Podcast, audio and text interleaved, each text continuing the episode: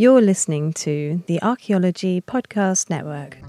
Though considered by some to be the Dark Ages, some aspects of the early medieval period produced some phenomenal works of art. Many such works of art made in metal were created in Ireland. This is episode 26 for January 26, 2018.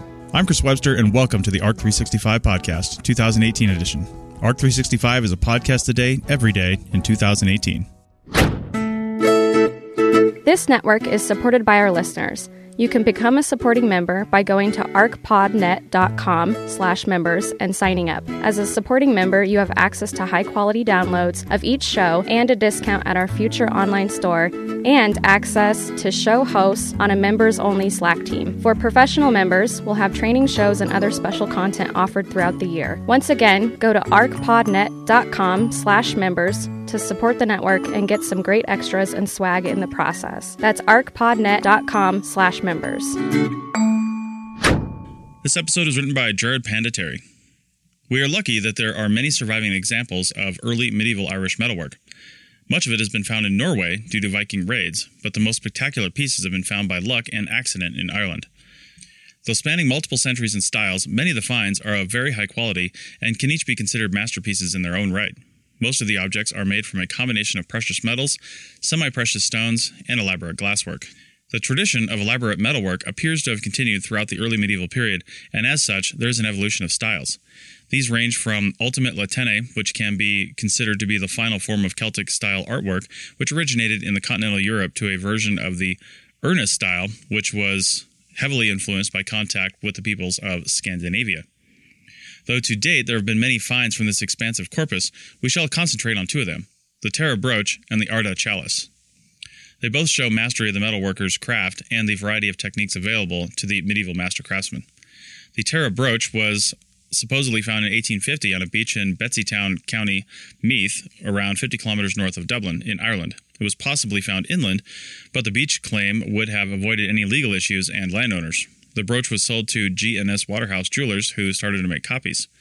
At the time, the Celtic revival was in full swing, and to help promote interest in the brooch and its copies, the jewelers named it the Tara brooch, so as to associate it with the Hill of Tara, which is connected with the high kingship of Ireland in myth and legend. The brooch was used as a centerpiece of displays and even made an appearance at the Great Exhibition in London in 1851, the Exhibition Universelle in Paris, and the Dublin Exhibition. While at the Great Exhibition, it caught the eye of Queen Victoria, who bought a copy of it. The brooch itself is around 8.7 centimeters in diameter, with the pin being around 32 centimeters long. It is made of silver, some parts of which are plated in gold. The front side of the brooch is decorated with delicate gold filigree panels, which are separated by glass and amber studs. The reverse is flatter and slightly less intricate, with the decoration being cast scrolls and triple spirals. Attached to the brooch is a silver chain made from a form of single strand braiding called trichinopoly. Based on stylistic exa- analysis, the brooch dates to between 650 and 750 AD. Much can be learned from an initial glance at the brooch, one of the more interesting aspects showing the level of exchange with other parts of Europe. The presence of amber shows trade with the area around the Baltic, as amber is not natively found in Ireland. This connection to the Baltic may also indicate that the Vikings would have been well aware of the possible wealth to be found in Ireland long before they ever began raiding. The second of our two examples is the Ardagh chalice. This beautiful religious vessel was found in 1868 by two boys while they were digging potatoes. It was found on the southwestern side of a ring fort outside the village of Ardagh in County Limerick. The chalice is around 6.5 inches tall and has a diameter of 9 inches. The chalice is made from a silver and copper alloy, with the majority being silver. Upon this, a frame of precious metal multiple decoration techniques have been used, and in total, 354 separate components. The handles and the girdle that pass through them have a combination of gold filigree, describing interlace and spirals, and enamel and amber studs. Below the girdle is an engraving of the names of the apostles written in a script that originates in Anglo Saxon England. Below the handles are sections of decoration called escutcheons, and equidistant from these are similar decorated roundels. These four added decorative sections have more gold filigree as well as detailed enamel work. The stem of the chalice is decorated with gold Kerbschnitt, or chip carved decoration, a method which was very popular in both the migration and early medieval periods. The bottom of the chalice is also not without decoration. Underneath the foot of the chalice, around the rim, there is a combination of pressblech or die stamped plates, as well as flattened trichinopoly.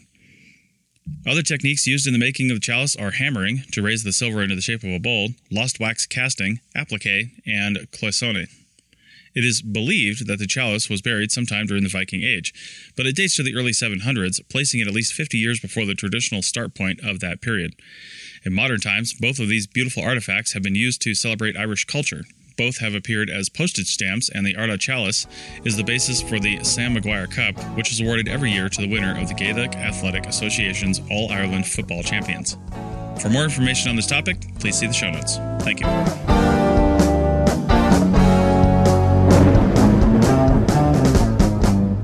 Thanks for listening to ARC 365. If you want to hear more ARC 365, check out www.arcpodnet.com slash ARC365 for the 2017 and 2018 episodes. Check out arcpodnet.com slash ARC365-G30 for the last 30 episodes. Please subscribe and rate on your service of choice.